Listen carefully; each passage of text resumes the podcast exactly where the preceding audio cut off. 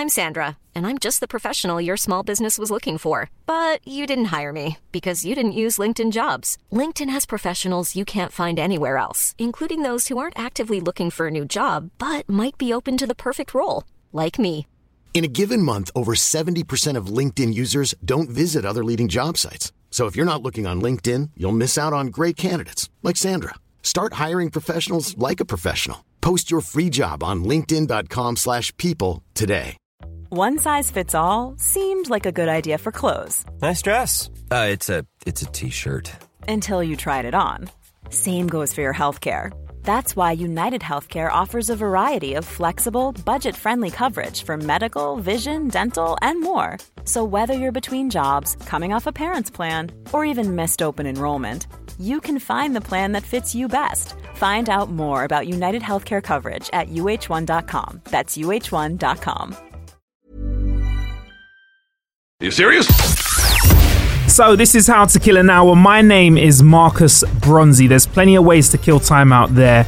Right now, you're about to kill some time with us. Before we crack on with today's show, I want to let you know about our wonderful website. It's howtokillanhour.com. Go to it. See stuff that we kill time with. Hear other podcasts. Check out all of our giveaways. That's howtokillanhour.com. On today's show, I'm joined by somebody who who I've just let me just say I'm enjoying their journey through entertainment right now. Please introduce yourself to our listeners. What's going on? Uh, it's Uri Styler, stand-up comedian, uh, presenter, and friend to Marcus Bronzy as well. So yeah, let's say that. Ah, yeah. Yeah. I like that. I like that upgrade now from associate. Yeah, you've been upgraded. You since since you've been keeping fit, and I can be seen with you now. I'm playing that. I can't say that. We, we, I'm gonna keep bantering you about this because we both are on this whole fitness journey. But yeah, I like um, it. We're, we're both ex fatties. Yeah, oh, like it's it. true. Well, speak for yourself. But yeah, oh, it's true. no, no, I was ex fatty as well. I, Yeah, I was. yeah, but yeah, yeah. Uri Styler, and I'm and I'm on this uh, it's uh, this episode. That's the that's the word I was gonna say this week or this series, but that's silly. This episode Mm. of How to Kill an Hour. What's good, brother? Yeah, I'm good, man. I'm good. And I'm going to leave it up to you. What should we talk about first? Should we talk about the comedy? And should we talk about anything. I don't mind. You can start from the. You can. Uh, that sounds wrong. You can start from the back. you can. you can start from any any angle. Still doesn't sound right. You can start from what, whichever bit of content. You I can hit on. you Go on. from any angle that I want. Bruh, right pause for that. much. Fire, I fire, I appreciate pause. that. You not even bought me a drink. Pause. Um, let's talk about the comedy, man, because that's that's a wonderful part of Cool. you as a person. And what if it like how what was your journey into comedy like? I've never ever asked you like what made you really want to do stand up. it's it's kind of a, a bittersweet story. It starts from um, when you're younger and you in school. There's, there's either one or two things to be popular. You need to be is attractive or funny, and I weren't the first one when I was a kid. So I kind of learned the knack of trying to be funny to to make friends, to be cool, to be in with the crowd, and um, yeah, that's that. I, I developed that from when I was in primary school, just kind of ribbing people and busting joke and so on, and and then also around my family uh I would I don't want to say typical Caribbean family, but kind of kind of typical. I was like the outside child, so for me, I wouldn't really see my family as much as um as I'd like to because of minimal poli- politics, which are totally gone now. But at that point, I always felt like an outsider when I would see family maybe once a year on one side of the family, and when that happened, um, I, I felt like I had to make an impression. I felt like because I was an outsider, I kind of wanted to make a point and say, you know what, you lot are going to remember me. Wasn't always positive. It came from a bad angle when I was younger. But then when I grew up, I started to see that the fact that I always tried to be funny and always tried to be recognized and known, um, it kind of always spun into comedy, into, into humor. Got to 22 when I'd actually taken the jump to be a comedian. I always wanted to be from teen, from when I was a teenager, but I kind of bit the bullet and said, let's try this. 22 years old. I went on stage at, um, uh, not far from, not far from where we are right now. It was a event called, um, the Green Light. First time I went on stage, it was great. Uh, I wasn't, I, I had a few jokes, but I was, I was really, really fresh, really, really raw. But I did well enough for me to say, whoa, all right, let's try this again. And I got someone who came up from that show and said, I got one tomorrow. Do you want to try and do some comedy tomorrow? I said, yeah. And I just never looked back since. And I, that was it. That was the beginning of the journey. Do you remember your first stand up routine? Oh hell no, I can't remember. Mm, nah, I, I can I, I can picture kind of little bits of what I may have spoken about. Which, to be fair, there are elements of it that I, I still reference now on my social media, which is um is is things things you'll see in music. Mm. And I remember that there was one joke I think I did. It was about um oh, oh it was it was some kind of joke which had a, which had a dance. I think it was Funky House dancing at the time, but I I can't remember specifically what I said. I just can picture myself doing something around that. If that makes sense. Yeah. But I don't remember the whole routine. There's no way I'd remember that by now. That's that's eight eight and a half years ago, man. So eight and a half years. Yeah, it's a long time. It's a long time. So- Well, it's not actually that long to be fair, but it feel it's long. It's long, but when you're a comedian, it's it's not a long time. It's actually you're still quite young. So I, am still learning a lot about comedy and myself because you grow and you have more to talk about as well.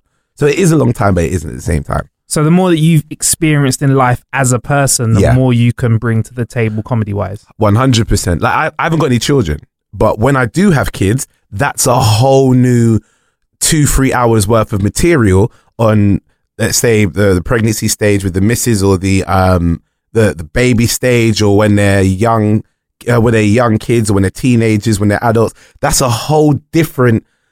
That's a, that's a whole different understanding that I have now. But when I go through that, there's humor in that as well. Do you see what I mean? Yeah, I get it. So like the observational side of things, where Yeah. you take things that happen from real life and, and you make them into into really really funny things for the audience. Yes. The more you experience in life, the more that you can bring to the table. and that that's way. and that's what's I mean, it's not everyone's form of humor, but to be fair, I think probably the best form of humor is where people can relate to the joke.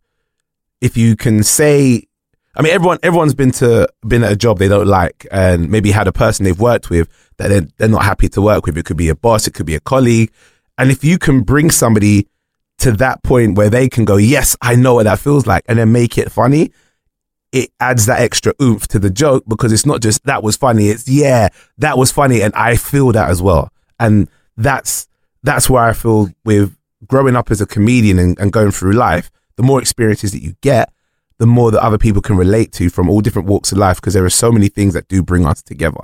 And yeah, that's where. Yeah. So is your mental notepad always open then whenever you're in an environment where there's a different social setting? Um, not even just a different social setting, could be my own as well. So it could be amongst me and my friends, or it could be an environment where it's completely different. There's always humor somewhere, and it's. I would say my. I think with any comedian that's always looking for the funny in things. They don't necessarily try to be funny at the time. Their eyes will always be open to what is humorous, so they can kind of make a mental note, like you say, and then expand on it and try out on stage. And if it works, it works. If it doesn't, it doesn't it, it's a bit tiring, but my mind's always like right now. I'll be sitting in this booth, and in my head, I'm thinking, what's funny about being in here? And you put it down on paper, you try to talk about it, and and it, it- it's tiring because sometimes you want to switch off, but it's just the job we've chosen. I guess that's how my mind works with it.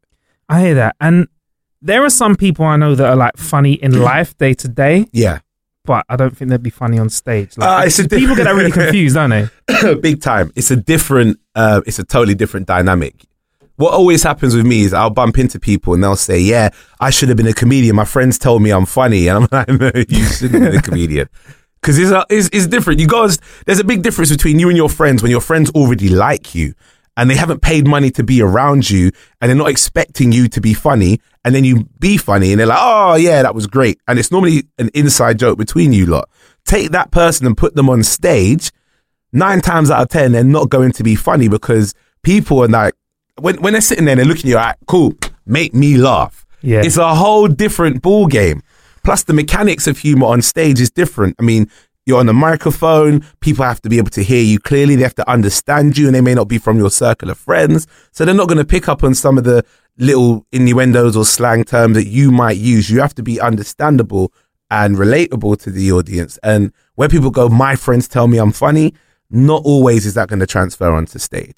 Yeah, because I I think I'm hilarious in real life, but It's, it's different on stage? Stage death. I just feel like I would.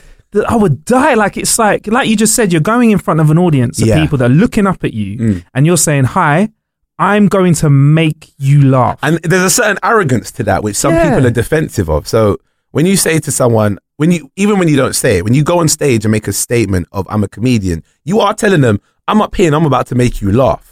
And there are people that'll be defensive, like, yeah, well, show me then, innit? Show mm. me. Mm. And it's, they're not going to literally just leave the open goal for you to score. They're going to say, yeah, I'm going to defend, but you make me laugh, then I find you funny. It's a very critical job that people will purposely make difficult for you just because if you can make them laugh after they've said, I'm not somebody who finds you funny, then you must be funny to them as an individual. Yeah. So it's, it's very different from off stage and on stage. Give us a trick that you use to work around that. I know you got loads in the in the in the armory. um, um, do I need? This is not an arrogant thing to say. Do I need to use tricks now? Not really, Okay. because I understand the game. Right. Whereas I was still learning the game, there were some tricks that you'd have to use. Like for example, and a lot of comics still do this till today. Even there are some aspects of where I do, and it's either it can be seen as a trick or it can be seen as um, just another form of humor. And it would be me playing a song that might be relative to something that I might say.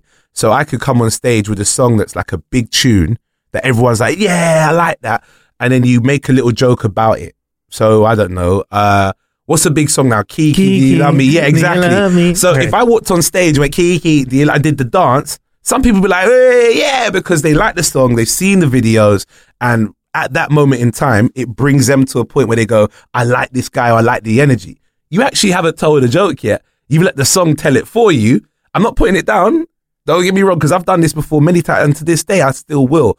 I will try to add context to it, but at that point, the jo- the, the song has done about 20, 30% of the work for that laugh. And that's a trick. See, it's, do you see what I'm saying?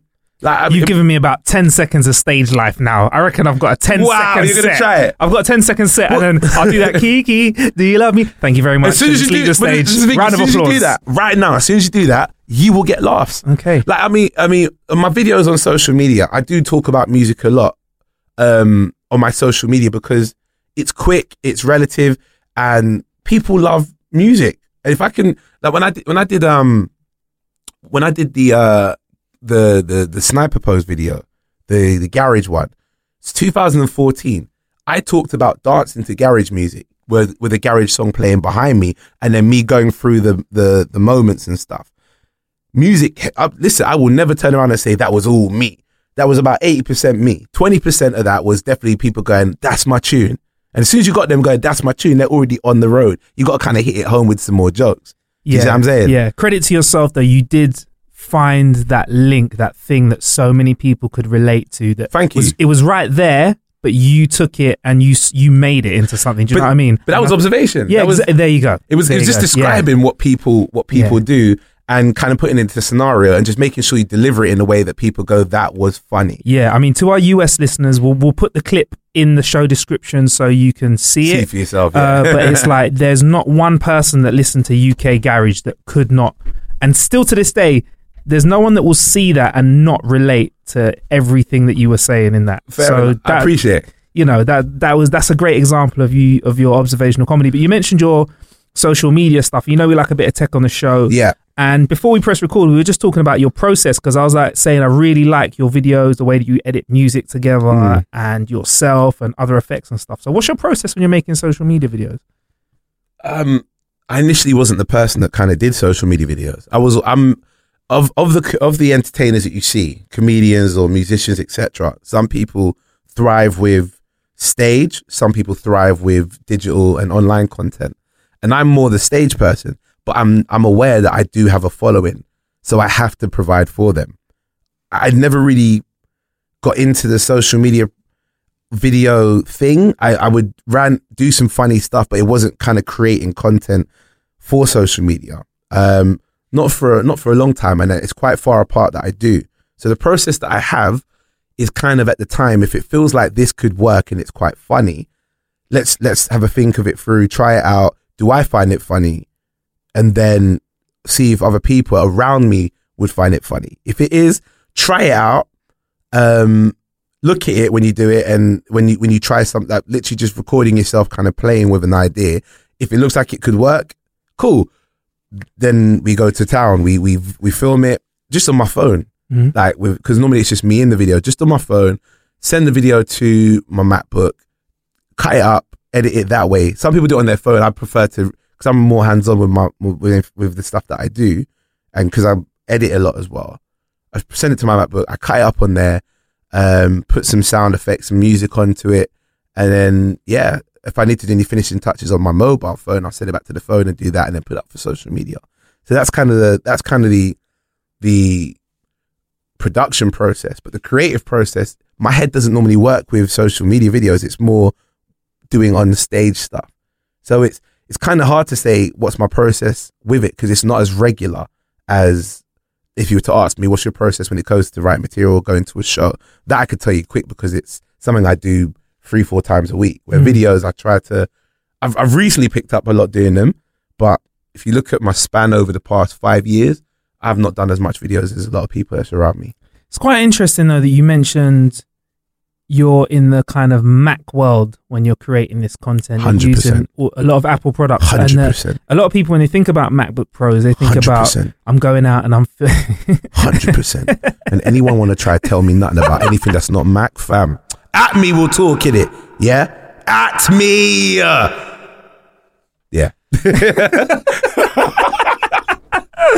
nah, I'm, I'm a Mac guy. yeah.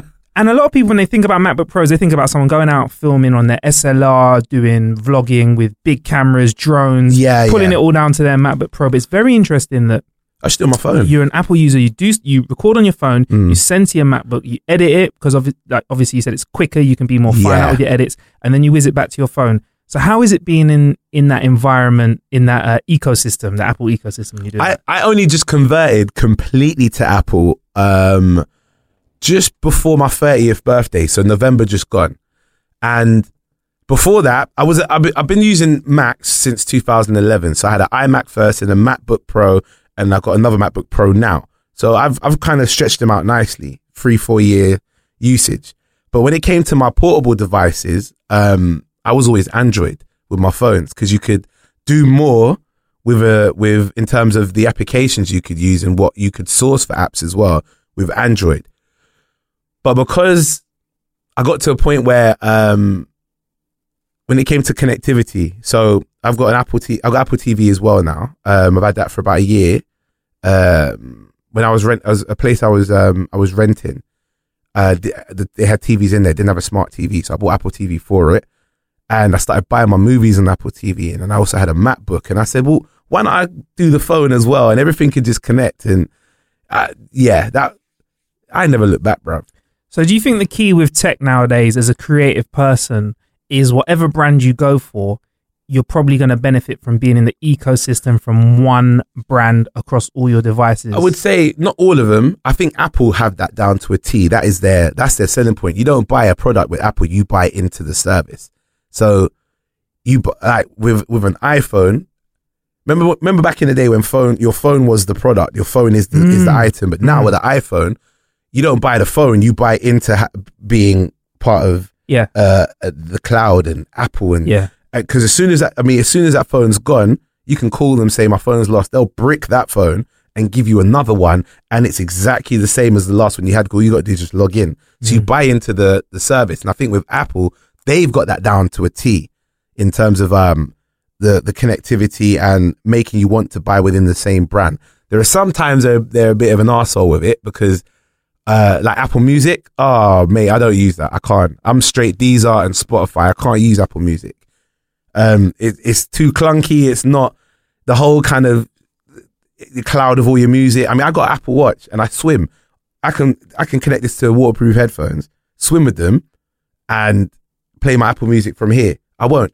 I, I just can't do it because it's too clunky. I, it, that's sometimes where it's bad, but nine times out of ten, with most products, you're buying the product and maybe brand and sticking to brand loyalty. But with Apple, it's not necessarily brand loyalty. You buy into Apple and you're kind of, I wouldn't want to say you're stuck with them.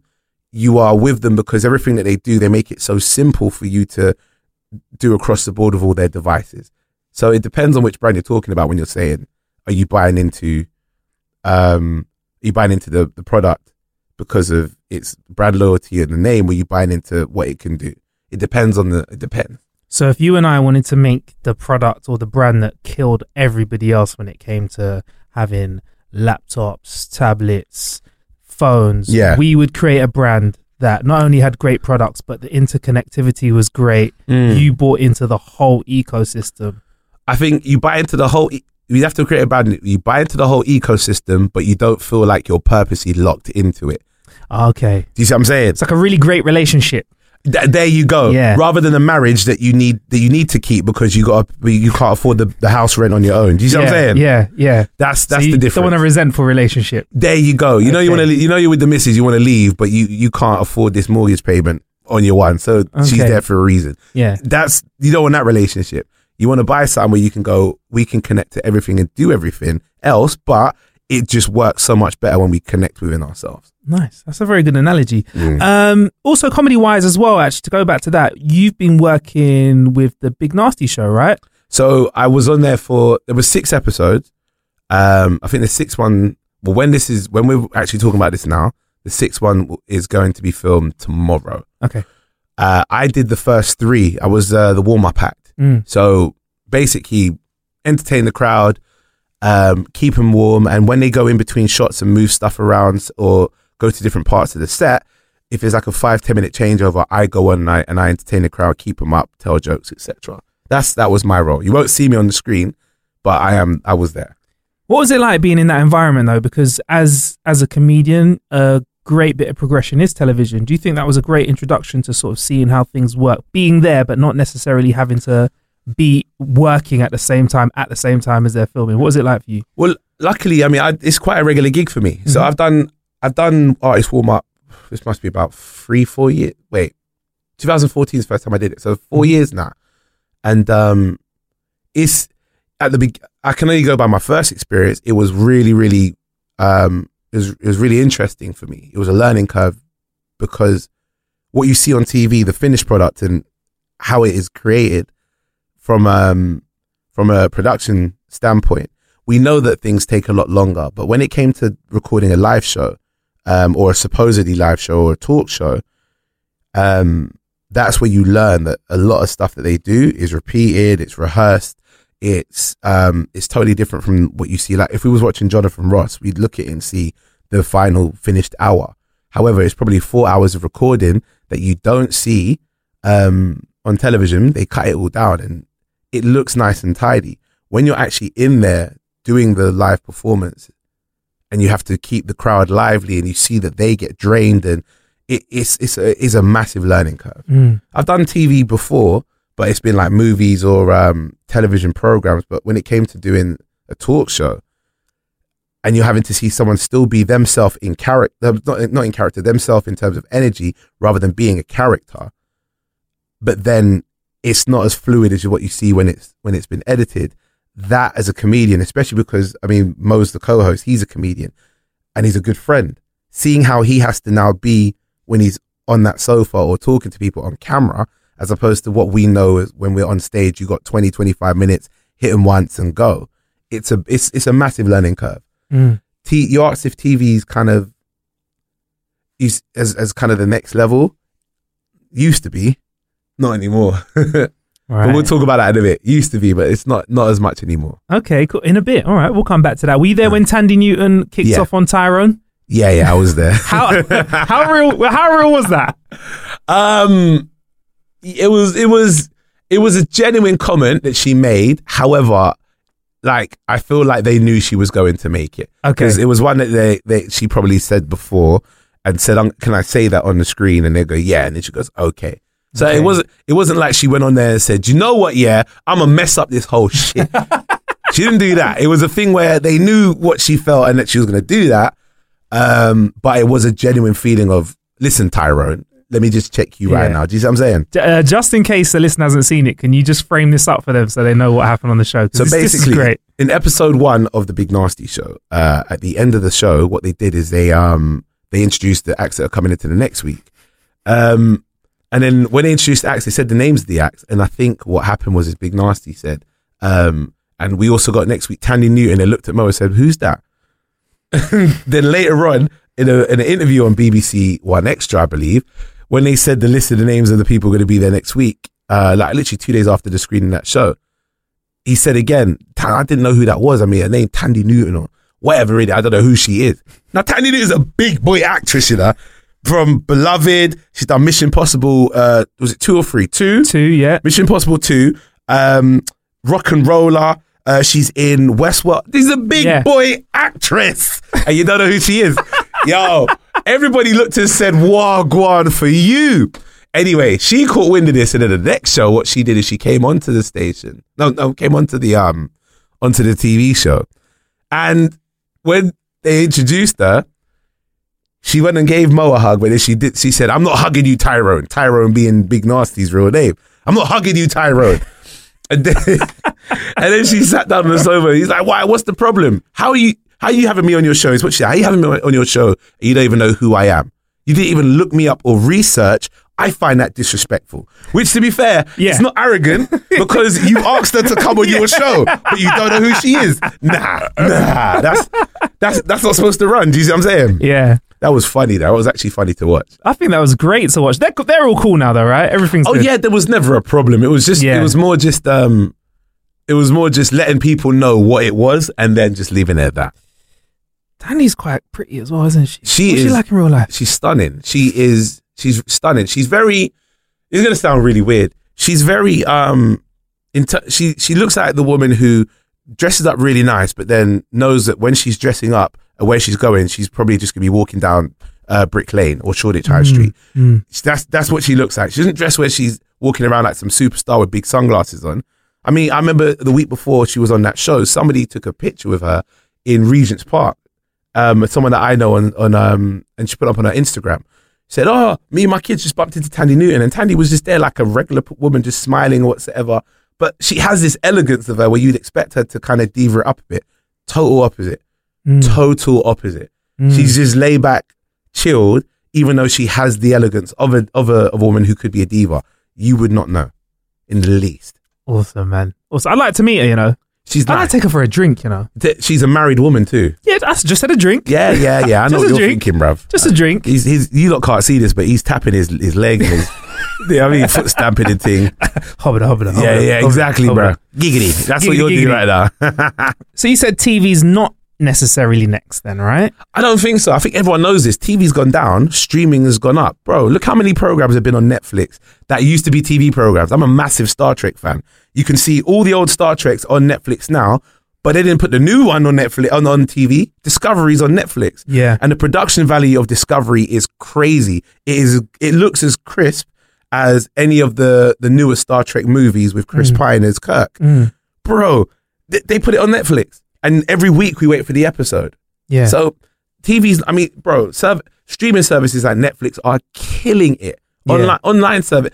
Put it this way, yeah. Remember on TV when you was younger, you used to watch, I don't know, Blind Date with Cilla Black. Mm. You had to wait until it was on, sit down round the, t- the sofa. So sit down on the sofa, round the TV, and watch it at that time. Once you missed it, you missed it. There Mm. was no reruns. There was no on demand. You missed it. Now everything's on demand, so people can say when they want to watch what they want to watch, as opposed to having to wait until the time that it's on. But that, the convenience of that is kill television big time. That's why a lot of TV programs put their stuff on demand, so they can also accumulate the ratings and viewership from stuff being on demand. I'm, I mean, bro, where are we now? We're right now recording the podcast. I don't know. Uh, there could be something we wanted to watch on TV now, but we're here. We're working. Mm. We know we can go later on. Let me just catch it on on on catch up. Let me watch the rest of it on the train on the way to work. Do Let you me watch the rest of it on the bus. Yeah, it's crazy. Can we be old men for a little sec? No, no, Yeah, let's no. be I old- love old demand, on demand stuff. Yeah, old no, no. demand, so on the- demand. Let's be old men for a second. Just say, if you're under the age of, let's say, 16 right now. if Yeah. You're 16 or under right now. Oh, they have no you have idea. no idea how blessed you No are. idea. How blessed you are for your little 7.99, Bruv. 8.99 a month. You're watching cinema qualities.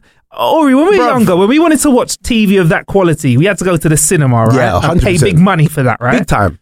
Bruv, Yeah? uh, bruv, I got um on my Apple account, I got um I ordered Infinity War, right? Yeah. Avengers Infinity War. That's gonna be in 4K. Bruv, I can if I have a, I got an iPhone 8 Plus, so I, I haven't got it in 4K, it's on the HD. But if I had a, an iPhone 10, bro, it plays in 4K. I could be on the go watching Avengers Infinity War on the go in 4K, bruv. They listen, they, bro. Do you remember when? All right, so remember when the Matrix first came out? I had it on VHS, the first one. Snap. Right, Yes. bro. If I wanted to watch that, I had to wait till I got home Yeah. to watch it. Do you see what I'm saying? Yep. And and and at the end of the film, you have to make sure you rewind the video as well because you Yeah. don't want to pick up the video and put it in and Put you it have in, to and it was rewind and it. right, oh, it used to kill me. Yeah. Then oh, I got to wait four minutes before it rewound down to the beginning. exactly. Exactly. Bro, I'm telling you, on demand is the way. It, Mm. Big time is the way. Because so, all right, people are when it comes to television, people are advertisers still kill it on on TV when it comes to good programs. Like for example, I say good programs when it comes to popular programs like Love Island, because people want to watch it as and when. But when it comes to on demand, advertisers get more. They get more for their money because people will watch stuff again and again, and you'll get people that will catch it at the time they want to catch it. Adverti- advertisers still gain from that as opposed to hoping that people are watching something at one particular time if you're lucky. You Yeah. see- do you see what I'm saying? A hundred percent. Because if an ad comes on conventional television and you haven't got the, you can't pause it or fast forward and stuff like some people can't with their Freeview. Yeah. I'm going to the toilet during the ads. There I'm getting a drink during the ads. But if it's something where it's like an unskippable ad of 20 seconds and it's just Yeah. on your streaming, you're just going to take the hit. They aren't you? Just gonna oh, watch it. bro, they benefit. That's what I'm telling you. Mm. Television, it's not going to die, but everything's going to be so on demand. Give it another 10 years. I guarantee you, everything that's on demand is going to be more so um, prominent than than like than actual streaming television, unless it's going to be programs that you have to watch live. A football match, for example, or a boxing match. Right. Those things, I reckon. But I, do you know? I reckon will happen. You see, all right. So we watch pay per view quite a lot now when it comes to boxing and so on. I reckon, to a degree, football matches we still watch live, but to a degree, I reckon it's gonna 10, 15 years they might do them on demand as well, so people don't have to get Sky subscri- subscriptions. That could be a thing. So like a closed off stadium with no fans. No, no, no, no, no, no, no, with- no, no, no, okay, no, no, no, no. I'm talking about when you're watching it at home. Okay, okay. No, no, we watch football live, Right. but I reckon what's going to happen is rather than Sky subscriptions, where you got to pay 70, 80 pounds a month for the packages with all sports in there, Mm-hmm. I reckon what they'll do is how they have like Now TV. Right. I'm sure you can get like a sports package on Now TV. Yes, you can. Oh, well, they, well, they- boom, there you go. Yep. And then rather than paying for like terrestrial t- um, channels and not paying for terrestrial channels, paying for um Sky and satellite channels, what they'll do is they'll just have people on Now TV, and when their match is on, they can just go and watch it on like on their extra subscription that way, Mm. rather than having channel one, two, three, four, five. I reckon they'll do that in about ten years. They'll they'll benefit more. They'll be able to see who watches what they watch, and people can watch at any time they really want to. They'll all want to watch live when it comes to a football match, but I reckon they'll benefit more from those kind of packages, and they'll be Mm-hmm. cheaper as well. How how much was Sky? I'm up about seventy pounds a month, bro. I you don't watch all the channels. Definitely don't watch all the channels. There you go. So, and then you got the Sky Q and stuff like that. So it kind of Exa- to exactly. different levels, and and then when you want to have 4K service, it's all different. But like for you, back back to yourself. So you Yeah. think terrestrial TV is is still there, but you're thinking online is where it's at. Hundred percent. So that as a, as a career progression, you think instead of it kind of being the usual sort of scenario where people want to be on TV, you think online is where it's at. Sometimes Yeah. even more so. You're you're saying now you're getting the same sort of quality as you get from film, from television, some uh, from on demand TV now as well. Oh, uh, bro, my I, my Netflix is plays in 4K. Mm. My my Apple Amazon Prime stuff plays in 4K, bro. I'm absolutely fine with watching stuff on there. It's it's perfect. So yeah, and I, and as well, you get to control your content more so too. Look how many people have been famous because they've put their stuff online. People, um, so these big massive networks, uh, like BBC for example, or Channel Four, they seek out people that are already making their own following online and try to say, "What do you want to join us?" Because Mm. they want that following, Mm. bro. Online is is is killing it right Mm. now in terms of finding talent. Some I wouldn't say all the talent, but finding people who've got clout and popularity, putting them on the platform, um, that finding them to want to put them on a platform like Channel Four programs and whatsoever, and then or ITV or BBC, and then they try to churn out online again. It's really, I mean, RS when RS yes, came out, yes, when RS came out, he did his thing. He got a massive following for it. Was it Channel Four said, "We want that. Let's do that," and then put you online again, mm. bro. Mm. It's it's it, online is definitely killing it more so than TV. I think twenty years you'll see TV will die down big time. definitely. I mean, and, and as these contributors are aware of the kind of clout that they have, Yeah, you're finding more and more people will say. Like, I think even Big Narstie said in the interview he did not want to do that TV show with Channel Four unless it was on his terms. And And- he, and- oh, he he kept it on his terms, bro. bro, he he him and his management kept that show on his ter- He the f- you see the first episode. The Yeah. first thing he says is, "Hey, Channel Four, you fucked up." That's the first thing he said. That is the first thing he said. And even though Channel Four may have let him say that as well, or the production company may have let him say it as well. That's what he wanted to say. Yes. And they went, yes. So he came with the idea. I'm, I'm saying this. You gave a real G yeah. uh, uh, his own show. You you messed up. so yeah, All right. Well, actually, speaking of the BBC, like you just did, you Yeah. recently made some content with them, which is on demand. Uh, you were a guest on the Unexpected Fluids podcast. Let's just explain what the Unexpected Fluids podcast is about and how you fitted into that. okay. So it's about um you know religion and faith and holiness. it's the, faithful, the opposite. faithful male community. is what yeah, it's about. Yeah. yeah, yeah, yeah. And then the real thing it's about is um, it's basically a, a podcast about uh sexual experiences in the most explicit um way possible. People talking about different things of a sexual nature, and yeah, just no holds bar with that kind of topic. You're right. Yeah. So when you hopped onto the episode, what was your experience like? For me, it was fine. I have no problem with talking about stuff. Mm. I thought in that, I think they thought that I might be like thrown back a little bit. I wasn't at all. I went on there. We they they booked me to to do um one of the podcasts. That they asked me to come down because the content was about stripping, and I had hosted uh, the Chocolate City tour. So they wanted my kind of take on on stripping and and from a perspective of a person who's been in that environment. Even though I wasn't, I'm not. I've never stripped. It's been. Been Yet. I, I'm not going to become a stripper, bro. Yet. It's not going to happen. This is come on, man. Let's just not going to happen. I'll strip for my missus, but never that say is it. Never say never. Well, there you go. I mean, she might throw some twenties at you still. Bruv, if she throws 20s, it's coming out of my pocket anyway, bro. so, so what are you talking What are you talking about, bro?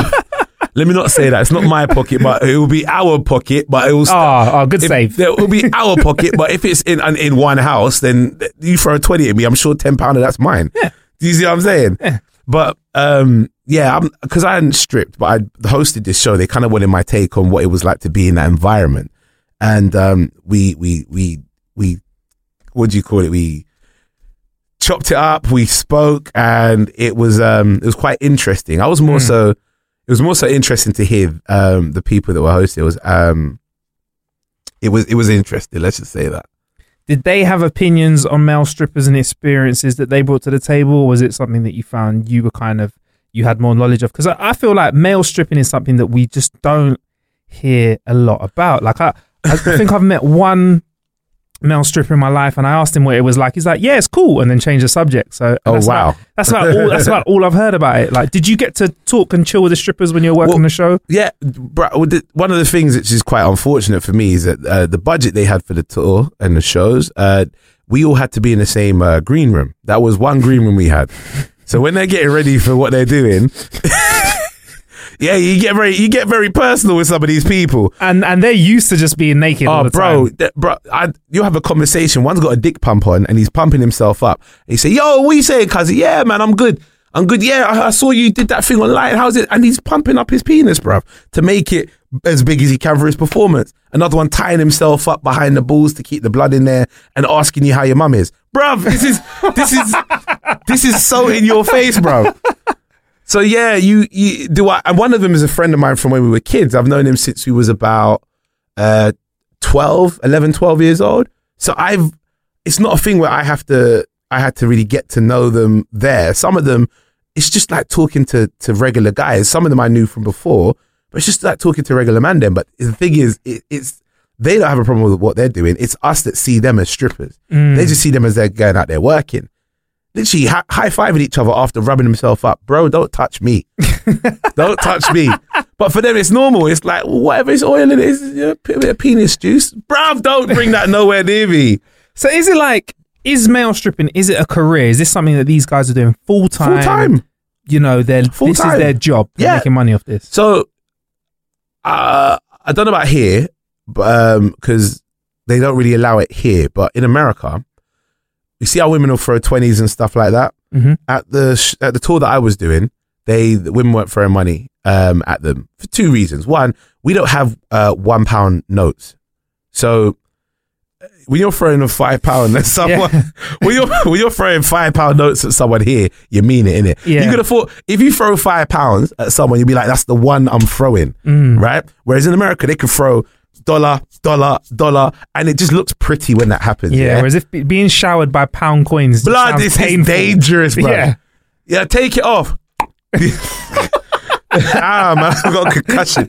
Do you see what I'm saying? So that's one reason. And second reason, I just think the tour that I was on, they didn't really allow it anyway. They were, um, it was kind of, they wanted people to feel like they didn't have to pay more to get the full experience. They paid the entrance, um, or pay for their ticket. You're going to get a great shot. But in America, when they're throwing money like that and it hits the floor, try know that money is the strippers.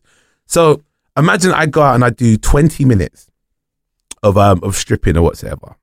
And I get my fee for being there for that night. Let's say I don't know what it is, I don't know the, the money. Let's say a performance fee of $150, right? Plus what people throw on the floor if I do a real good job is another $150. That's 300 for 20 minutes. That's and I do that maybe four or five nights a week. That's basically, to be fair, that's similar to any form of entertainment. Com- if I, as a comedian, that's not far off of what a working comedian who's working regularly gets. Do you see what I mean? Mm. If you if you can be on the stage five nights a week, you can make a career out of it Mm. easily if you're working regularly, you're doing really really good jobs and, and shows. And with strippers, I feel like when they see that kind of money, and that's just minimum. Some of them get private bookings. They're charging like all a grand to go to someone's, you know, like Hindus and stuff, Mhm. and they're charging all like a big grand to go and, and jump out a cake for for a thousand pound for maybe forty five minutes of dancing with ladies, and then they'll still throw money on them to say, yeah, take it off, take it off. So yeah, they they they make they do all right. They do okay. As a male stripper, do they make more or less on average than female strippers? Do you think? I know, obviously, you. I won't, I don't know. I don't know. I assume. I don't know. I feel like maybe they make. Mm, I feel like they make they make less really. because with a female stripper, um, I feel like but what men will do is they'll want to flash the cash, whereas women will be like. You should want to take it off for me, really. do you see? There's a difference. Hold There's I, a re- I respect that. Yeah, There's a- really, you should want to take that off. That's Yeah. that's that's what that's Yeah. what that's what, bro. At this show, bro, women ain't throwing as much money as men. Men know that when they're in a strip club, a woman's working, and there's also a big barrier. You can't touch them. You, you don't Mm. touch a woman when she's No, uh-uh. you. What you get kicked out the Yep. strip club. Yep, at least beaten up. Men's strip club though, bruv. Listen, I saw they would grab anything they could see, right? So one of them had his his piece all hanging out with a bandana wrapped around it. There's about four or five hands holding onto it. He couldn't move because if he moves too fast, he could end up rupturing himself. Couldn't move, and he was saying, "Get off me! Can you get off me, please?" And they're not listening. They're like, "No, why? You should like that. Why you don't like this? What's wrong with you?" Wow. Imagine if we said that. Hey, all right then. So in that same environment, with with a, a female stripper, she can come out and strip and then do pole dancing and lap dancing and so on, right? And make money. And there's security watching her, so she could just make her money and also clean up, pick up the cash, bounce. I'm not saying that it's a it's an easier job for them. It's probably just as difficult as a male stripper. However, their the setup is that they will make a lot more money because men are more inclined to throw more money at them to show that they got the cash. They the women are much more professional. I would say they're more professional. They're more prone to to knowing this is about getting the money. Let's go. And the men know this as well. Whereas when it's a man, a male stripper, and the females in the crowd, the females aren't thinking you're a stripper. They're thinking, yeah, you must, you must like this. Us women screaming at you, you should be excited about that. I'm like, nah, I'm, I'm here to get paid. No, no, no. you should like this. There's a whole different dynamic. Have you not noticed as well? Male strippers. I remember, I can't remember which comedian said this, right? And I, he did not lie when he said this. Male, a female stripper can come out in the clothes that she's about to, she's going to be in for the whole night and maybe just pull, you know, a little bit off to show a little bit of skin. The man has to come out looking like he just came from work.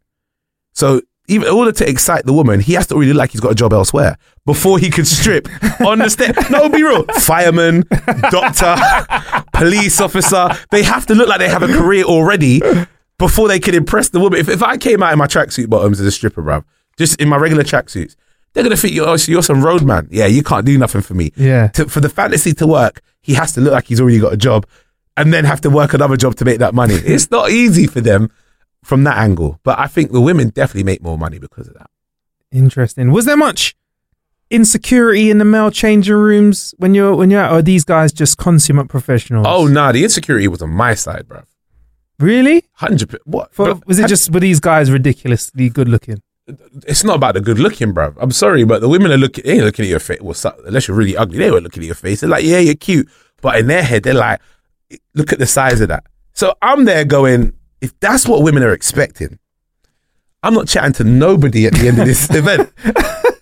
No, I know how they get ready. They use pumps and they use pills to thin out their blood. They use fluffers. A fluffer is a person that comes to the back and and yes, bruv, it gets raw. Remember, one green room. They use these kind of things to help them get themselves in the zone. Myself is all jokes aside, I, I feel no way about them and me in terms of looking at them and my self esteem feel away.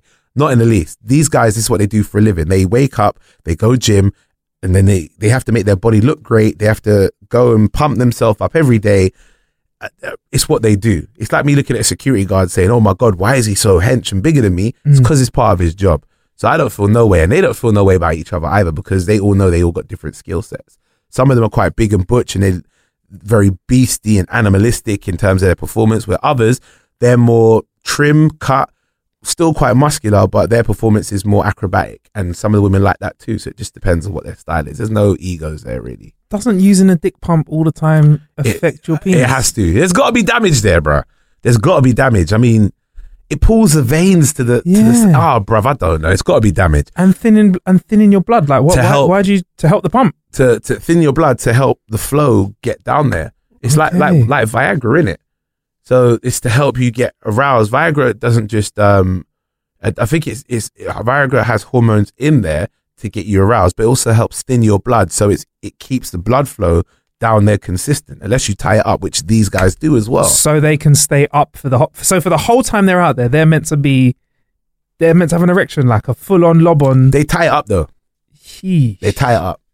Wow, Yeah, it's crazy. that can't be good. I just think that can't be good the, for the blood vessels tying them up every single day. I mean, it get your money. be. I mean, and are these guys like how old are they stripping to? Are you? I mean, Oh, these bro, guys. there, there was there was some there that were like 19. There was one guy. I who- thought you said ninety for a second. I was No, like, no, fuck no, you, no, that's no. a that's a career. Nah, bro, nah. Woo! Come out with a walking cane. You, you know, the, He you realize, out- oh, it's not the out- cane. that ain't a cane, mate. Uh, looking like the old, looking like the old monkey from Donkey Kong, you know, the Grandpa Kong. That's it. Nah.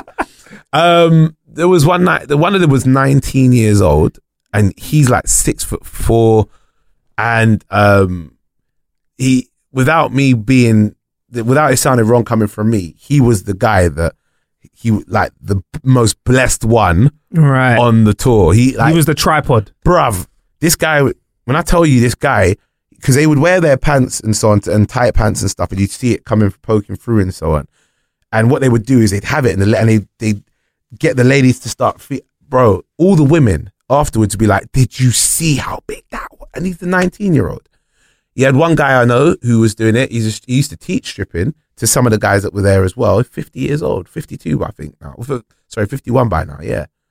But yeah, I'm telling you, bro, the some of these guys they do this for life, life. How interesting. Mm. It's good to know that we've got options though. Yeah. Me and you, you know what I mean, Yeah, bro? Well- we keep this gym game up, Yeah, you got yeah, options, bro. Give us, I give, I get, get us a couple of those pumps, a bit Nah, of rope, nah, nah, tie that shit off. I got to do a job I know my mum's okay with. See, We I- could, we could mean- do, we could do the cheap chocolate city, the Freddo City, Freddo City, Freddo City. Freddo City. Nah, bro, you can. I'm not. You I can, need I'll support backup, you from bro. afar, bro. Nah, I'll support you from afar. You put up a little tweet saying I'm doing this. I'll retweet it for you, and that's the most you'll get. I get a retweet. I thought I was just You gonna get- get a like. Nah, nah, Okay, nah, cool. nah. Like's a bit suspicious. if I retweet, it's to let people know what you're doing. If I like it, it means I'm endorsing it and say, "What I, I like you're a stripper, bro." Nah, nah, we can't like that. We retweet that, but we don't like that one. oh man. So Ryan Reynolds here from Mint Mobile. With the price of just about everything going up during inflation, we thought we'd bring our prices down. So to help us, we brought in a reverse auctioneer, which is apparently a thing. Mint Mobile unlimited premium wireless. Ready to get 30, 30, bit to get 30, bit to get 20, 20, 20, bit to get 20, 20, bit to get 15, 15, 15, 15 just 15 bucks a month. So, Give it a try at mintmobile.com slash switch. $45 upfront for three months plus taxes and fees. Promote for new customers for limited time. Unlimited more than 40 gigabytes per month. Slows. Full terms at mintmobile.com. I'm Sandra, and I'm just the professional your small business was looking for. But you didn't hire me because you didn't use LinkedIn jobs. LinkedIn has professionals you can't find anywhere else, including those who aren't actively looking for a new job but might be open to the perfect role, like me. In a given month, over 70% of LinkedIn users don't visit other leading job sites. So if you're not looking on LinkedIn, you'll miss out on great candidates like Sandra. Start hiring professionals like a professional. Post your free job on linkedin.com/people today.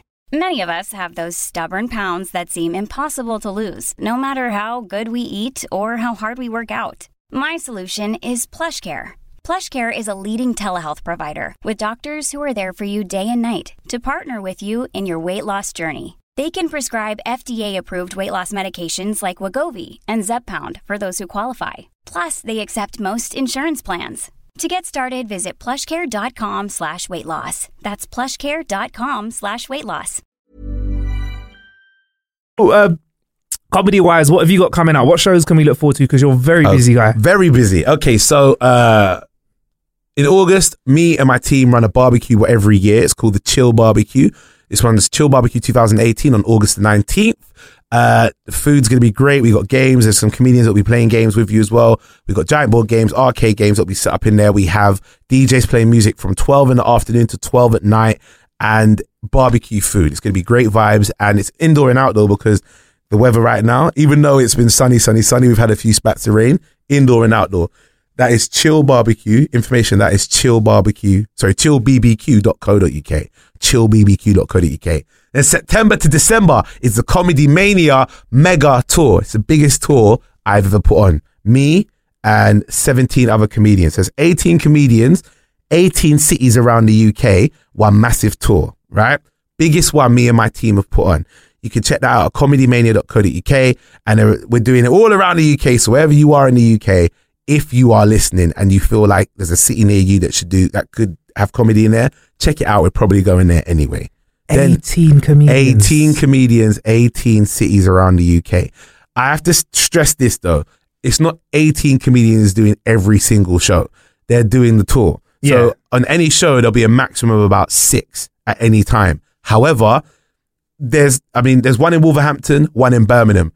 They're only about half an hour apart, two completely different lineups, two different times of the year. One's in September, one's in November. You could go to one, then go to the other, and it's two great comedy shows with a different lineup. So that's how we've worked it. Good. And then you've got um after that, the big one for me is the Comedy Mania Weekender.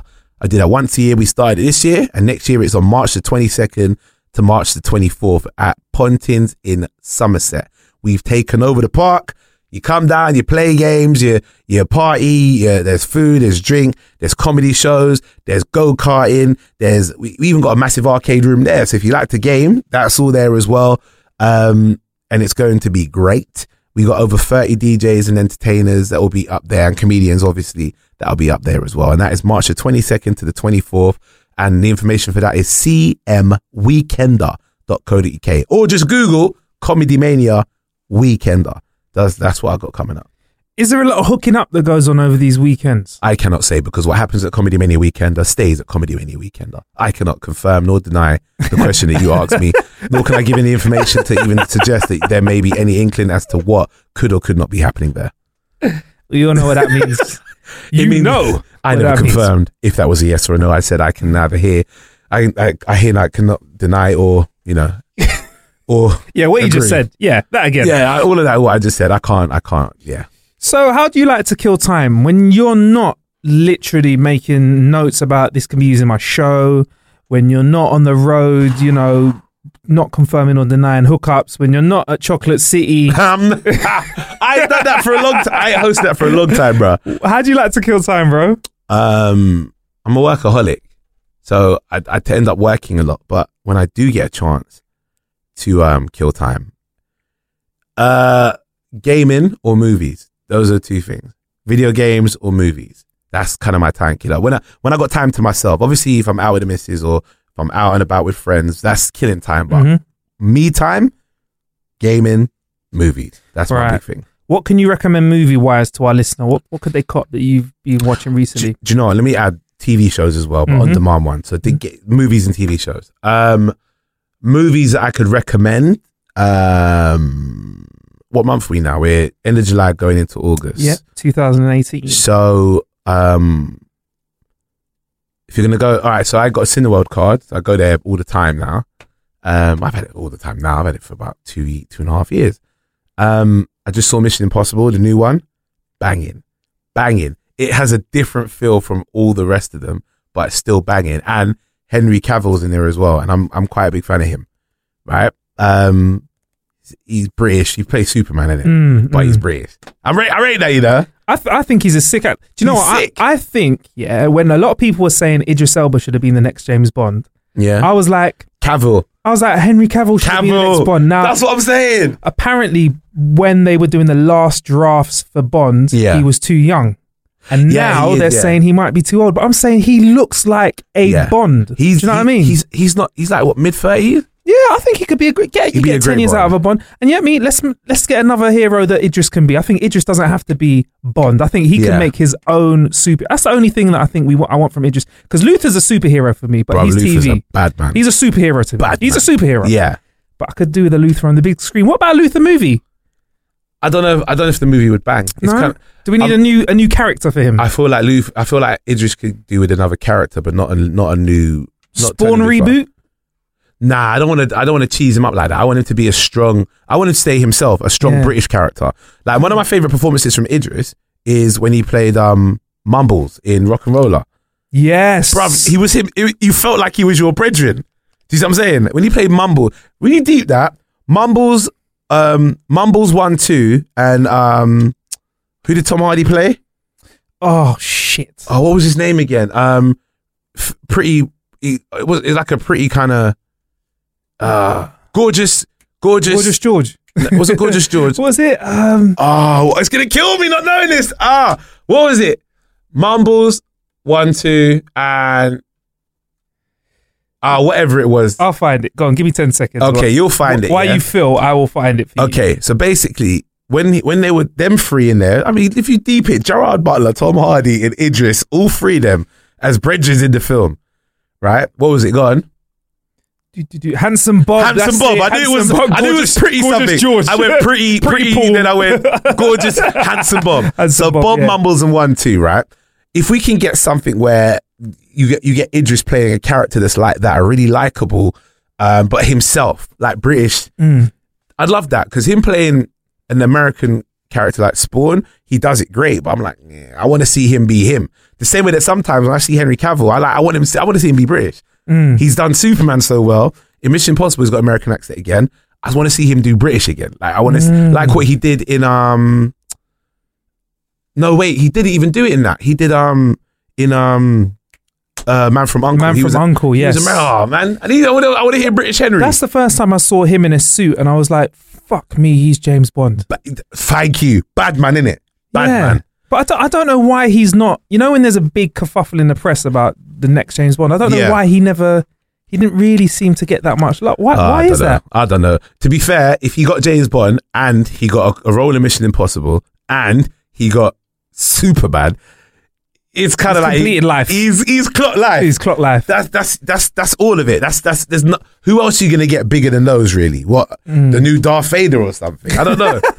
All right, cool. So movie wise, uh, you got Mission, Mission Impossible, Impossible. yeah. Uh, shout out to my mate Joey Ansah who's in that film as well. Might have Oh, to bring him down the show. Yeah, man. Yeah, he's he's um he's a, a very talented guy.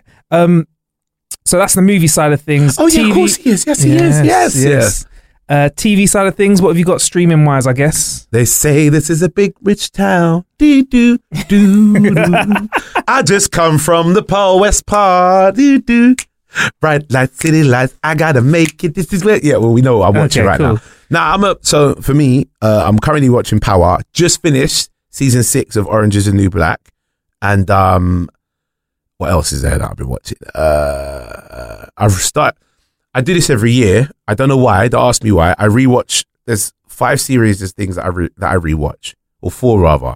I always rewatch um, Star Trek: Next Generation, Star Trek: Deep Space Nine, Star Trek: Voyager, and Frasier. Bro, Yeah, you know I'm a Star Trek.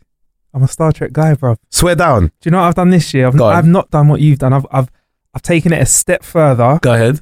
Just to pay homage to the whole franchise. Yeah, I've started watching the original se- seasons, which have just dropped on Netflix again. Yeah. I was sourcing them from suspect places in the past. but they're on Netflix now. But they're, now they're on Netflix, and and all right, I'll be honest. No, they're not as good when you look at the graphics and stuff. But just ugh. just just to go back and, and watch everything and kind of go through the original series. Yeah. There's a cartoon series Yeah, the that came out cartoon's cool. afterwards. Then uh, the next generation. I'm kind of excited to just go through everything again. I think See- the next generation was probably The best. my favorite. Yeah, Uh, the middle three are my favorite. So people Yeah. don't like DS9 as much as I do, but DS9, um, Voyager, and Next Generation, the middle three are the best Mm. of all of them. Original series is the original series; it's set pace, but they really up the levels with the middle three, yeah. and they're all in, and the middle three are interconnecting as well. So Yeah. That's what's good about them. And I watch, I rewatch them every year. It Yeah. takes me about. I do it when It's I'm a work. lot of work- content. it's a lot. I, yeah, bruv. But it's a. Do you know what I feel though? Afterwards, um, I feel that. Uh, all right, so I feel myself afterwards. Be like, my vocabulary is increased, and for that period of time, and my understanding of being more logical of scenarios rather than emotional, and and being more accepting of of things that I'm not. Just because you watch something like that, it actually influences you to. Like if I was watching Power non-stop, like went through the whole of Power, bruv, I'd be what I'd be thinking about is sex, drugs, and punching up people that disrespect me, Mm. right? Because it would influence you, even your vernacular. I'd be going, get the strap every minute or something. Yeah, I would be doing that. But when I watch Star Trek, I actually there, there is an enlightenment that that happens whilst watching it. That how can I put this? Um, okay, so like watching Data, for example, on Next Generation allows you to be a little bit more um a little bit more question questioning of things from an angle that you may not have done before because he questions a lot of things as an android who's still learning about human interaction. So you tend to disassociate yourself. I'll have a conversation with one of my friends where he's getting emotional about something or vexed or angry and i'll pull myself out and say but why did it anger you? As opposed to if i was watching power from season one to five, i'd be like, bro, I'm with you. I'm angry too. You know strap. what? Get the strap. That's what I'll be doing. it does influence you in little bits. Yeah, and, and, I, and I, but I really thoroughly enjoy the storylines in all three of those. But that, that's what I'm going with, with, um, with TV programs. For new ones, get season, watch season six of Orange is the New Black. Mm-hmm. It, that, that program never ceases to surprise me. It is such a great show. You watch it, I've I have not. I've got to be honest. I No, have not. none of them. None of it.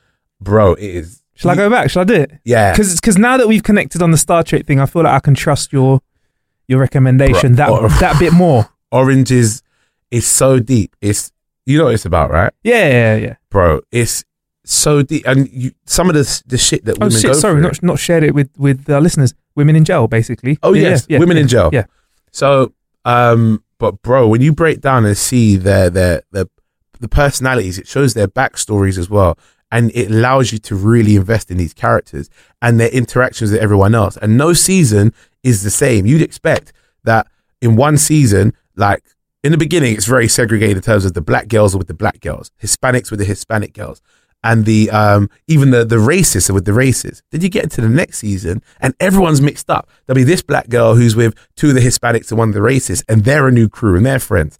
And you wouldn't have seen that in the first season, but you understand it because of just how jail works. It's like if you were to, um, when you're at school in and you've got your friends, but then after next next term, you realize a new person comes in or one person's fallen off and they've gone to another group, and you create new friends. It's just like that, and it's so well put together, and you really understand. I'm so sympathetic towards um, women in jail now because when you see what they have to go through, and this is and it's based on the memoirs of um, Piper Kerman, who used to be in jail because she she came out, wrote the her memoirs, and they turned it to Orange is the New Black. Bruv, it is deep. It is so deep, meaningful, and you you understand about jail life so much more. Orange is the new black. Watch it, honestly. Right. Just go through season one and you understand. And it's funny as well. It's hilarious. That's what you'll love. It is great. Okay, cool. Yeah. How about gaming wise then? Because Ooh, this is a difficult one. All right, so uh, I'm, I've got I've got all three. I got the I got One X, I got PS4, I got Switch. Right now, my Switch is getting the most love. My Switch is getting the most love. It's bad that I say that, but it is. But It's I'm, not bad. It's not, but you're being honest. You're being honest. And, I'm on the road all the time, so that's why. And when the console first came out, a lot of people said that this wasn't going to be anything that made a big difference What? because you know. And as a man who who this is quite interesting, you've mentioned 4K quite a few times. You like Yeah. high quality visuals. Yep. You do have to compromise on the Switch because you're not getting You're not getting 4K, but Yeah. doesn't matter, bruv. It is a buff console nonetheless. Bruv, I, I don't even play it when I dock it at home. I never play at home. I play it on the go all the time. It's because I'm always touring. So for me, when I'm on the road, if I'm not driving, I'm in the car playing the Switch. If I'm driving, obviously I can't play it. I get to my hotel, do my gig, come back, I watch TV, play Switch for a few hours. I'll be at the barbershop waiting for a trim, playing the Switch. Bro, I, it's such a good console. And when you pull it out and people see it, and they're like, whoa, that sounds like Chocolate City, is it? When you, when you,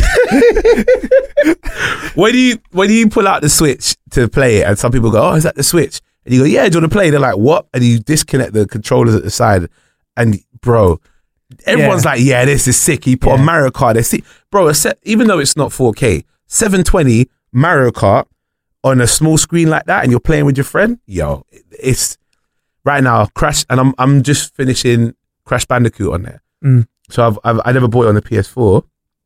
Um, I wanted it when it came out on the Switch for portable uh, reasons, and I've just finished Crash One, Crash Two, and now Crash Three.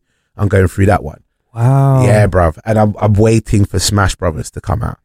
Yes. Big time.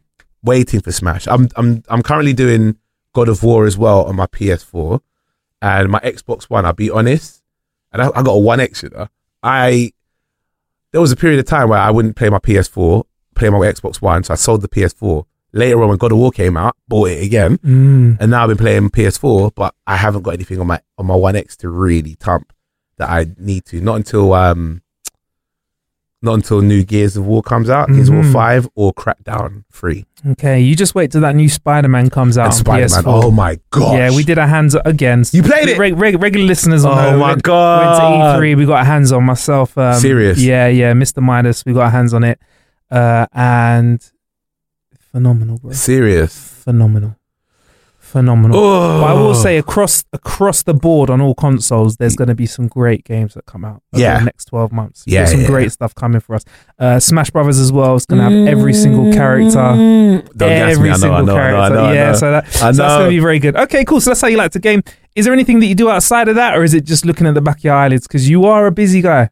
Uh, I never have time to not do it to, to do anything else. Mm. So I wish I could say I did other things more so. Um, I, am at the gym, uh, but that's but that, that for me is part of work. You Yeah. get up, it's it's part of keeping yourself at a certain size, mentality. It's it's work. Um, in fact, anything I do which is like that, I, I roller skate. So for me, that's fitness as well. Mm, mm. Um, work game.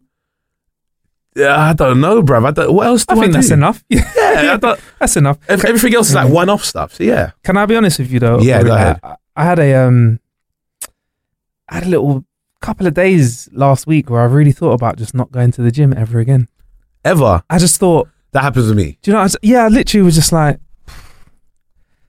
I know some really successful people that are just out of shape. Like, So what if I just work on just continuing my journey and don't worry about gym? But then I thought I read something from an author called Tim Ferriss who calls it eating healthy. He calls it like what does he call it again? He calls it something like life insurance or something like that by eating healthy and, and going to the gym and taking time. He goes, it it prevents you, and this is he obviously comes from an environment where you have to pay for your healthcare, but he goes, the amount of money and time that you save by just being healthier in your later years, you you'll you'll you'll be very happy that you spent the extra time exercising right and eating right. it's like investing in a business. Yes. knowing that it will the the the equity that will come later on. Yeah. yeah. So Yeah. yeah. Yeah. But I'm like that sometimes as well, where I'm like, oh god, bro, look look at the. I mean, I'm a comedian. It's funnier if I'm fat. Mm. That, that's what I feel sometimes. But then when I I notice when I don't go gym for a while, my body, I, I stress. I'm like, oh, I'm vexed. I'm angry about stuff. I get frustrated, and I just that I don't know. It could be anything little. For example, right, I might do a gig, but they're not paying it, and they're not paying until the month later. And I Mhm. like to be on the ball with my accounts, making sure that things come in on a certain day. If like a month later it comes, and they're saying, "Oh, another week," I'll get frustrated. Mm. Whereas I know if I just be patient and tell them, "All right, you've got until that date," I'll be okay. If I don't go gym, that frustration builds up more. Like, oh, I'm stressed out. Come on, man, hurry up. I could. I, when I'm at the gym, I de-stress a lot more, and that keeps me level. So, from a health benefit, not just physically but mentally, it's necessary. Plus, um, if you see my my gym partner, um, my missus, you understand why it's necessary for me to be at the gym. Did you meet at the gym? No, no, no, no, no. We've known each other for a couple of years now, but um, it's only so we've only recently got to. Well, I say recently, it's a few a, a good few months now. But um, we know each other for about three, four years. Yeah. But y- y- you, you have to understand, uh, it's no good you being, it's no good you being chubby and chunky and not healthy, and then you have to then. I'll show you. Jesus. Okay, so she's a superwoman then. Yeah, Basically, eh, she's, do you- she's, do you she's- see what I'm saying? She's, she's part of Wonder Woman's crew. Then. Yeah, yeah, she ain't, she Okay, ain't cool. hench people. She ain't no muscular. No, no, no, no, no, no. Do you see what I'm saying? But you, So- yeah, she's in. She's in shape. yeah. So for me, I, I Oh, that, yeah. So he she, uh, always show me various weights getting thrown around and bicycles. It's a spin class, bro. But wait, she's bench pressing the bike. Ben- yeah, She's bench pressing the gym with everyone inside Nah, it. No, but- but, she, but she looks after herself, and you know what? I think that's a very positive relationship it- to be in. To be around somebody who, who's eating healthily and gymming as well. I think it's and it's even good. and bro, I'll be honest with you. Even if um, there are times where I look at myself like, oh my god, Aurie, you're fat, bro, and that's natural for for anyone who wants to change their shape to look at themselves and go, what could I work on? Mm. But then when you know that you've got someone who's around you or people that are around you and they're keeping themselves healthy, eating right, it forces you to have to make that decision to do so as well. rubs off on you in the right yeah, way. big, t- Yeah, exactly, definitely. big time. Right, one more thing before you get out of here. Yeah. Aurie, um, we've asked a lot of people to come on the show this question. It's a it's an ongoing thing. Okay, Uh, it's a it's a we've put it out to the people a few times. Yeah. Uh, and we've it's it's getting close to 50-50 and it's staying that way. And there's two types of people in this world, okay, and one doesn't know the other exists until we have this conversation. okay, When you go for a shit, yeah. yeah, you've had a shit.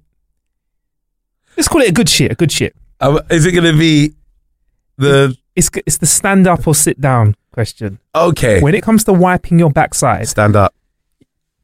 Stand up. why? Stand up. Hold on, but stand. I don't. What? Put my hand in the bowl and wipe. No, no, no. Nah, so, so, so, so- How am I supposed to put my hand? in- You see the size of my hands. Put my hand and reach underneath and So- pass the ball and then nah wipe.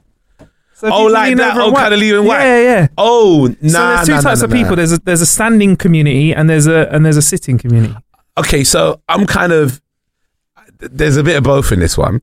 What you're gonna? Okay, this is where I'm gonna sound so wrong. I stand up, wipe, then I, I crouch and wipe again, so I can reach in a bit more to if I need to to wipe any further. you ain't heard that before, have you? So you can reach reach in, a bit more to wipe further. more. Well, bruv, I'll be honest. I'm quite wide in it. I'm quite quite muscular. so for me, it's it's about being able to to make sure I'm not just wiping like layer one of the cheek. I need to get right in and wipe properly and dash away the tissue. So sometimes I need to crouch down um in a in a slight squatting position and then reach up and wipe. So if you had I'm to not pick, ashamed. If you had to pick one crew to stand with, what crew would you stand with? I'll be standing with the standing. Standing with Who's sitting on a standards. bowl and trying to and give myself a dead hand or something? Nah, bro. so what do you think about sitters like me? I'm a sitter. How you, about- how how do you do- how do you sit down and nah, bruv? Because you have to you have to find a way in that position. You can't spread the cheek to reach in proper. You got an itchy bum, bruv. When you're walking in Westfield, yeah, doing your shopping, you got an itchy ass. I know that. No, I'm fine. Don't shake my hand, bruv. I lean over. I lean right over. Yeah, well, right in there. That's you, bruv. I got big legs. I need to stand up because if I accidentally lean back onto and break my hand, nah, bruv. You you're dirty, man. You got itchy bum. So when you stand Yeah, up, is there, is there not like a does the poop? If there's a little bit of poopy in the wrong place, is there not like a smearage, a squissage from the stuff that you want to clean Bruv, up? I squat down afterwards to make sure that doesn't that's not there. this is what this is what the second bit is for. I don't just wipe once and dash away, bruv. The way that I shit, I need to wipe thoroughly. I go through toilet roll. It takes maybe what two and a half doo doos for a whole toilet roll to go for me. I'm thorough, That's so a yeah. lot of toilet paper. bruh. I can afford it. as long as my ass ain't itchy. That's how I feel You were about living it. that life of luxury. Oh no, no, it's, it's you know them one them one ply the one the one ply sheets that you have to fold over. this ain't no this ain't no no no serious like, this ain't no no no was it Dulux or no Dulux, that's Dulux, paint uh, Andrex that's it Dulux. I went Durex in my head I went no that's wrong it's something X where I went Dulux this ain't no Andrex bruv Maybe there are people out there wiping their ass with Durex, but that's a whole different kind of show. I can't wait till you get someone to interview someone and what do you do? You ask them what they do and they, they and they stay, they stand up, they put one foot on the wall and they reach in between. I can't wait till you get someone that says that. Whoever that is, I I'd shake his hand because after after you wash his, I'd shake After his you hand. wash your hands, yeah. yeah, yeah, because that that is dedication. When you sit there, and go okay, and then reach between. That's dedication, bro. Trust me. Right, before we get out of here though, please Yeah. can you share with our audience how they can find you online, all of your great content? What you want to do is you want to go to, if you want to go to my website, it's Aurie, A-U-R-I-E, Styla, S-T-Y-L-A dot co dot UK. All my show dates and tour dates and stuff will be on there as well. But for my social media, it's at Aurie Styla, E A-U-R-I-E-S-T-Y-L-A. That's Twitter, that's Instagram, Snapchat, Facebook, all the same at Aurie Styla. That's how you can find me. Thank you very much for coming on the show, bro. Thank I appreciate you. you being here, man. Thank you, brother. Don't forget, you can check out howtokillanhour.com for more episodes of this podcast. You can find articles about the stuff we talk about, including the shows that Aurie's got coming up. Yep. Um, and uh, maybe more information about his very special stand squat technique when he goes to the bathroom. That's how Uh, to video tutorial. Step one.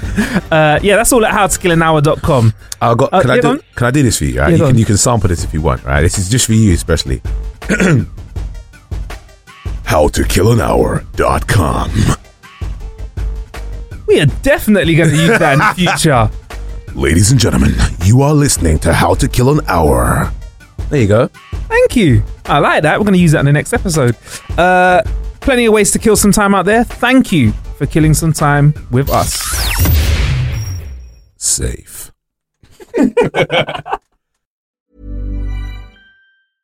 Even when we're on a budget, we still deserve nice things. Quince is a place to scoop up stunning high-end goods for 50 to 80% less than similar brands. They have buttery soft cashmere sweaters starting at $50, luxurious Italian leather bags, and so much more. Plus, Quince only works with factories that use safe, ethical, and responsible manufacturing. Get the high-end goods you'll love without the high price tag with Quince. Go to quince.com slash style for free shipping and 365-day returns. Imagine the softest sheets you've ever felt. Now imagine them getting even softer over time. That's what you'll feel with Boll and Branch's organic cotton sheets. In a recent customer survey, 96% replied that Boll and Branch sheets get softer with every wash. Start getting your best night's sleep in these sheets that get softer and softer for years to come. Try their sheets with a 30-night guarantee. Plus, get 15% off your first order at bollandbranch.com. Code BUTTERY. Exclusions apply. See site for details.